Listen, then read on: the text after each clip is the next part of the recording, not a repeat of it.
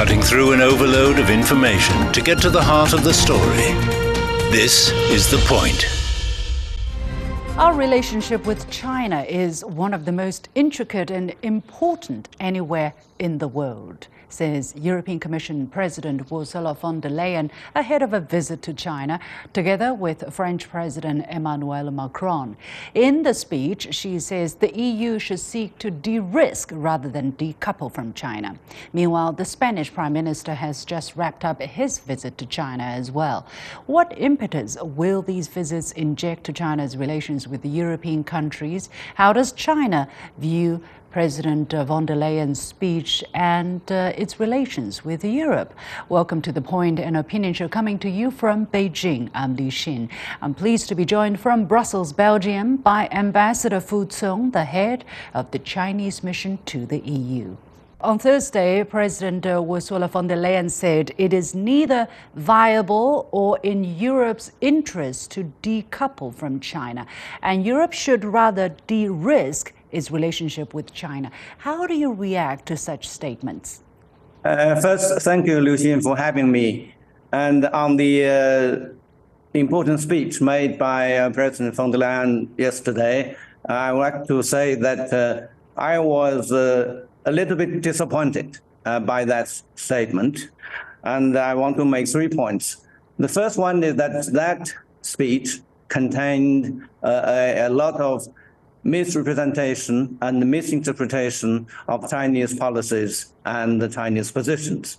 And I would say that whoever wrote that speech for President von der Leyen does not really understand China or deliberately distorted Chinese positions. And my second impression is that uh, this speech actually reflects a deep-seated ambivalence uh, on the part of uh, President von der Leyen uh, in her approach to China. On the one side, she realizes that it is important for Europe and it is in the interest of Europe to engage with China.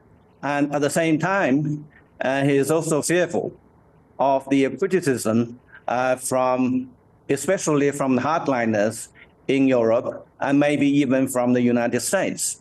And actually, that makes uh, made uh, that speech uh, quite uh, lacking in terms of coherence. And actually, if you read the speech, you have the uh, the impression as if two people are quarreling with each other. So there is no coherent uh, coherence in that speech. And that that was the the the second impression I had. And the third point I want to make is that uh, we, we do hope that uh, the uh, in her visit to China and in her dialogue uh, with uh, the Chinese leaders, uh, she would be able to understand China better and to learn more about China, and so as to to have a better understanding of the the Chinese positions and, and the policies.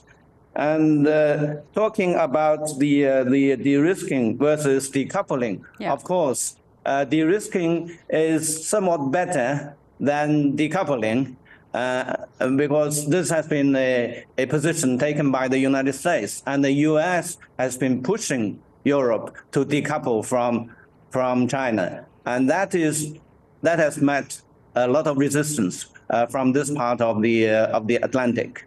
And uh, but I have to say that uh, in terms of the de-risking, the risks uh, do not come from China. And uh, in our view, the, uh, the, the, biggest risk for a normal uh, trade relationship between China and, and, Europe is the, the politicization and the weaponization of the trade issues for geopolitical purposes or even for ideological purposes. So uh, if we really want to de-risk the uh, economic relationship between China and Europe, I think it is important that we meet, uh, we treat each other on an equal basis and try to win, try to achieve a win-win outcome and try to reduce uh, the possible political uh, interferences Uh, in our economic relationship. Thank you. uh, for those who haven't read the speech, who haven't listened to the speech in detail, uh, Ambassador Fu, would you remind us of one example of what you just mentioned? For instance, uh, the kind of misrepresentations that uh, she expressed uh, for those who, uh, for the people who wrote the speech, either by intention or unintentionally, or the incoherences. Um, can you give people one example as to illustrate your point better? It talks about the China uh, moving away uh, from the uh, opening up policy, for instance. Mm-hmm. And that is definitely a, a false accusation. And uh, we have heard uh, from uh, the speeches of the and the statement of our top leadership the message deriving from the both the the, the 20th Party Congress and also the two sessions. One consistent message is very clear loud and clear, which is China is going to continue with the reform and opening up policy. And actually, we are even talking about institutional opening up and uh, opening up at higher standards. So China is not moving away from the opening up. So that is a, a very typical example mm. of the misrepresentation of uh, China's uh, a policy. Mm-hmm. And also, he talks about China uh, wanting to, uh, to, to dominate the, the, the supply chains. Uh, the global supply mm. chains, mm-hmm. that is totally uh, a distortion of our position. So we, we do not seek that. What we seek is uh, to continue with the globalization of the, of the economy and so that uh, all countries can benefit from the global interaction. Mm. So uh, there are many other issues, many other examples, and uh, in order to save time, I will not go too deep into the right. uh, into the speech. Well, still, uh, we are seeing European leaders visiting China. I mean, if you count the sec- the last few months of last year, we're actually seeing quite a number of important European leaders visiting China. Why do you think they are coming to China uh, relatively um, intensively, and what do you think they're looking for, and uh, what can China offer them in return? Well, first, let me say that I'm very glad that uh, the European leaders are, are, are, going to China and uh, in large numbers. Yes, I think this is first and foremost a recognition of China's status as a center. This is first uh, a, a, recognition of China's uh, great power status. Let me say this. And uh, actually, they, they realize that China is wielding a great influence uh, in many parts of the world, and there are many global issues that cannot be resolved uh, without China's participation. And the uh, actually, let me also say that uh, the uh, the successful mediation uh, by China between Saudi Arabia and Iran has created shockwaves in this part of the world. So this is first a recognition of China's position, and secondly, I think the it also reflects the desire of European countries uh, to, to profit uh, from the Chinese market. The Chinese economy is staging a robust rebound, and that has been recognized uh, by all. And according to the IMF uh, forecast, uh, the uh, the for this year's GDP growth, it, China can reach 5.3 percent, uh, even higher than what we ourselves have predicted. So uh, this actually will mean a lot of economic opportunities uh, for many countries, including European countries. I'm, I'm sure the European leaders are coming to find more opportunities uh, for their companies and for their business community. And the th- third reason, I think, is that they are trying to put some distance between China and Russia they are quite concerned about China being more close uh, to Russia. And so I think basically these are the underlying reasons why these uh, European leaders are, are visiting China uh, in great numbers. Mm. Well, following up on what just mentioned, the relationship between China and Russia, is there ground for concern for European countries? I mean, Chinese President Xi Jinping just paid a very high profile state visit to Russia. How was this viewed in Europe? And some people are saying this is uh, a milestone marking China and Russia coming together to be an anti West bulwark. Uh, is that what the visit was all about? Well, I don't think that is the correct interpretation of, of the uh, President Xi's visit to Moscow. And uh, as we have said, that uh, this trip was a, a, trip for peace, and it was a trip for friendship and cooperation.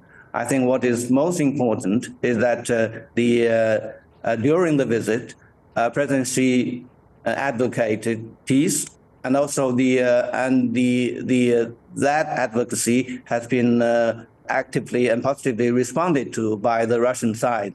In the joint statement issued by the two sides, the two sides reiterated the importance of abiding by the international law, and also the uh, uh, uh Russia have expressly said that uh, it is open uh, to peaceful negotiations, and uh, Russia welcomes China's positive role in facilitating uh, peaceful negotiations. So this is a message, and this is how that visit should be seen uh, by the outside world. And in addition to that, let me also emphasize that China and Russia are the biggest neighbors. So we have our relationship is multifaceted.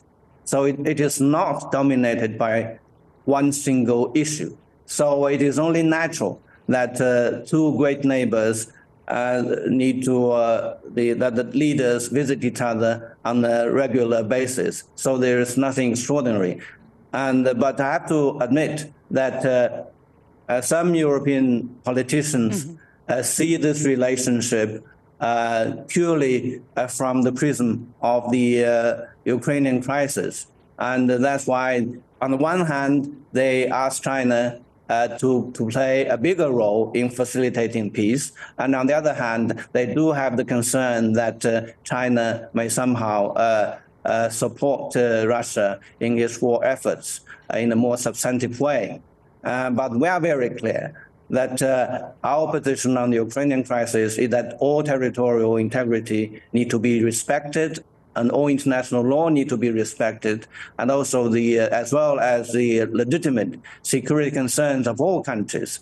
And uh, we are also trying our best to facilitate peace. And all these points uh, are contained in our 12-point uh, peace plan issued not long ago, soon after the uh, President Xi's visit. So uh, I think the the European side need to see China's role in a more objective uh, light. I well, think that is very important. Well, President von der Leyen said in her Thursday speech that how China continues to interact with Putin's war will be a determining factor for EU China relations going forward. How do you perceive this statement? Is does it give you uh, hope that they're seeing this relationship correctly, or do you feel there are points which need to be clarified here? I think our, as I said, our position is, is, is very clear. That is, uh, what is most urgent is to stop the fighting, to save lives. I, I often re refer to, uh, to a report which says that uh, the, uh, the average uh, surviving time for a Ukrainian soldier on the battlefield is only four hours. That is four hours on average. The, uh, so the four hours after a soldier is committed to the battlefield, he, he, he gets killed. And also, this fighting is becoming more and more senseless. So what we need is to stop this senseless uh, fighting.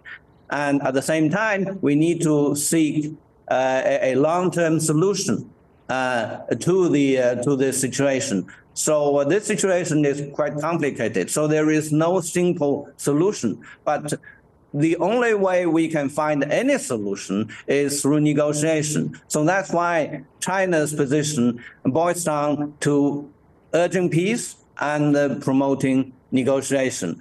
And uh, again, uh, this position uh, is not 100% uh, shared uh, by the European side. But at the same time, they say that there is one common denominator uh, between uh, China and the European uh, positions, which is peace. Indeed, uh, they also want peace. But the way to peace is uh, somewhat different as, as they see this. So I think we, we, there are many things that the two leaders or the leaders of the two sides and also the diplomats on various levels can talk about. And uh, at the same time, I must also emphasize, just like our relationship with Russia, our relationship with EU is also multifaceted. So it should not be dominated by this single issue. And that's what actually uh, is the message I've been sending out since I come here. We don't need to see eye to eye 100%. Right on this issue before we conduct uh, cooperation on other fronts. As a matter of fact, uh, if you ask majority, the majority of, of the countries in the world, the majority view is behind the Chinese view, I would say, right? The, uh, for instance, countries like India, countries like uh, uh, South Africa, and other majors, and Brazil, for instance, they are all calling for the uh, immediate cessation of hostilities. And uh, let me also add, actually, there are uh, European politicians. Uh, this morning, I saw a video clip which actually shows that uh, in the uh, the Australian Austrian parliament, actually, many people walked out calling for peace. And uh, I don't want to go too deep into the uh, that episode, but what I, the message I want to say is that um, even in Europe, the uh, the call for peace is on the rise. Mm-hmm not only among the politicians, but also among the ordinary people. I think that is an important message okay. that uh, people need to bear in mind. Well, very briefly, I won't go much further on this subject, but under what circumstances would China consider uh, acting as a facilitator or broker or mediator of peace? Well, China uh, has been talking to, to, to all sides, including the European side, actually. And uh, we also hope that uh, uh, Europe can can really agree to, to we also hope Europe to play its role in facilitating peace. Let me put this way. And the, uh, we're also ready to join hands uh, with European countries uh, to, uh, to promote peace. But uh, we, the, all sides need to be ready for peace before we can, uh, before any negotiation can take place. We all enter this world with a universal greeting. We then learn to speak. Bonjour, comment allez-vous? Hoy estoy muy contenta. Though our languages, cultures, and traditions may differ, we still share one thing in common. We have hope for humanity and the world. An additional German railway company Deutsche Director of the International the 26th United Nations Climate Hear the difference. Join our global network to connect with the world. Um, Let's talk about uh, what you said in our interview in January. You said one of your primary goals, aside from lifting the atmosphere of bilateral ties, you said the other important thing you wanted to do is to identify and possibly harvest some low hanging fruits in bilateral relations, especially in practical areas, in order to help people see the tangible results of China EU cooperation. So, a couple of months later, uh, what do you have to report? Report to our audiences about any possible progress you have made in this regard? Well, in the past three, a little over three months, uh, I've been uh, reaching out quite a lot and talking to different people. And uh, I, I, have to say that I, am very encouraged by the, uh, the wealth of the uh, enthusiasm and, and the warmth uh, towards China by the European people. And I've talked to the business community. They are all enthusiastic about going back to China and uh, continuing their business uh, in China. And also, I've talked to politicians and the uh, member states of the EU. I'm also encouraged by the political support that uh, having a, a, good relationship uh, between China and the EU uh, is enjoying among the the politicians and also the the governments. And so we, I, I do feel quite encouraged and uh, with respect to the, uh, so I, I, do hope that uh, with the visit from the leaders of European countries, the political atmosphere will continue to improve. And with respect to the tangible results, and we are also exploring very actively uh, with our interlocutors uh, in the EU institutions and the member states and I'm sure we'll have some positive results to report yeah. uh, when time comes. what is uh, the work being done at this moment about uh, uh, the thawing of the comprehensive uh, investment agreement between the two sides, or CAI? Is there any progress on that side? I understand you talk about both sides being open to uh, ways to make this agreement uh, back to life again. what is the work being done right now? Yes, we are exploring different avenues very actively. And uh, uh, again, uh, in, in, on this issue, I think the the first thing we have achieved is to to warm up this issue again. Uh, used to be uh, frozen, quote unquote, uh, for, for quite some time. And now this is becoming a, a, a live issue. So more people are showing interest to resuscitating this very important agreement. I sincerely hope that uh, the politicians and also especially the, uh, the leaders of the member states and also the EU institutions can really muster the enough courage and also the political strength, I would say, to push forward uh, this uh, issue uh, so that uh, this mutually beneficial agreement can play a still role in invigorating our economy because this again uh, is an important uh, agreement. It, under the current circumstances, it has become more more important. What is the biggest difference right now? The biggest obstacle is that some uh, politicians are actually politi- politicizing this issue. So uh, the, uh, they are putting a lot of pressure, uh, trying to, to prevent any compromise being achieved. Uh, that is the biggest obstacle because everybody recognizes the economic value uh, of this agreement. And it's only those politicians who are not in favor of uh, uh a, a, robust relationship between China and the EU. They are trying to, uh, to undermine uh, this momentum for the resuscitation of this agreement. And also, of course, there are factors from a third party you know which country I'm talking about. And so uh, it is quite complicated. It's not as easy as we, we hope it could be, and, but uh, we will never give up our efforts. Uh, in terms of other areas of your work, I'm sure facilitating business or trade, or people to people communication, cultural communication, are there other progress, other activities that are being held now that with the relaxation of COVID restrictions, are we going to see a warming up of these kind of exchanges between the two sides? Yes, actually, the uh, indeed uh, we have uh, for the past three months. I have received quite a number of uh, uh, high-level delegations from China, and also a, a great number of uh, delegations are going to, to China as well from the EU side. So the this governmental dialogue has basically resumed, and it can only intensify because we're also preparing for other dialogues to to resume.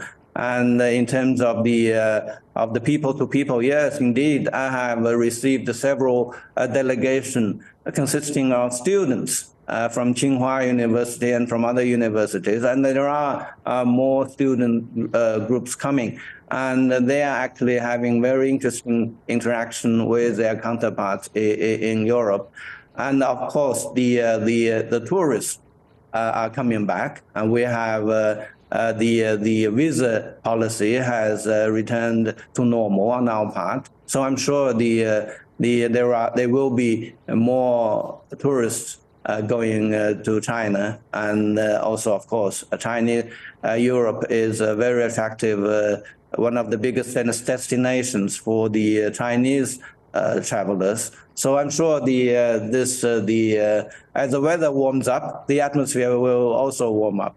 So you still have the same kind of passion, curiosity, and excitement as you took up uh, this post three months ago. Yes, indeed. I, the other day I told my colleague that uh, I'm learning new things on a daily basis. So uh, I do learn quite a lot. So there are the variety of issues. And actually, the, the, the biggest impression uh, since I arrived here is that the is the, the depth and also the width of the uh, our bilateral relationship. So it's uh, across all sectors, and uh, so uh, there is so much to learn for me, and uh, this gives me both the interest and also the uh, enthusiasm to really to work for the enhancement of our relationship. So we, we, I sincerely hope that my enthusiasm could be reciprocated by my uh, counterparts, both in China. I'm talking about the, uh, the EU ambassador there. I'm sure he is also working very actively. Mm-hmm. And the, also by, the, uh, by my colleagues in the uh, EU institutions we need joint efforts to really to uh, to raise our bilateral relationship to a new height. As I, as I always say, that uh, the way we manage our relations will, to a very large extent, determine the future of the world. I think it is that important. So uh, China and Europe being two centers of, of, of great power and also being the uh, the the two of the greatest uh, economies. Uh, there are many things that we can do together uh, for for our mutual benefit and also for the benefit of the world. And the communication channel is open for you. Yes, that's good to know. Well, all the very best luck.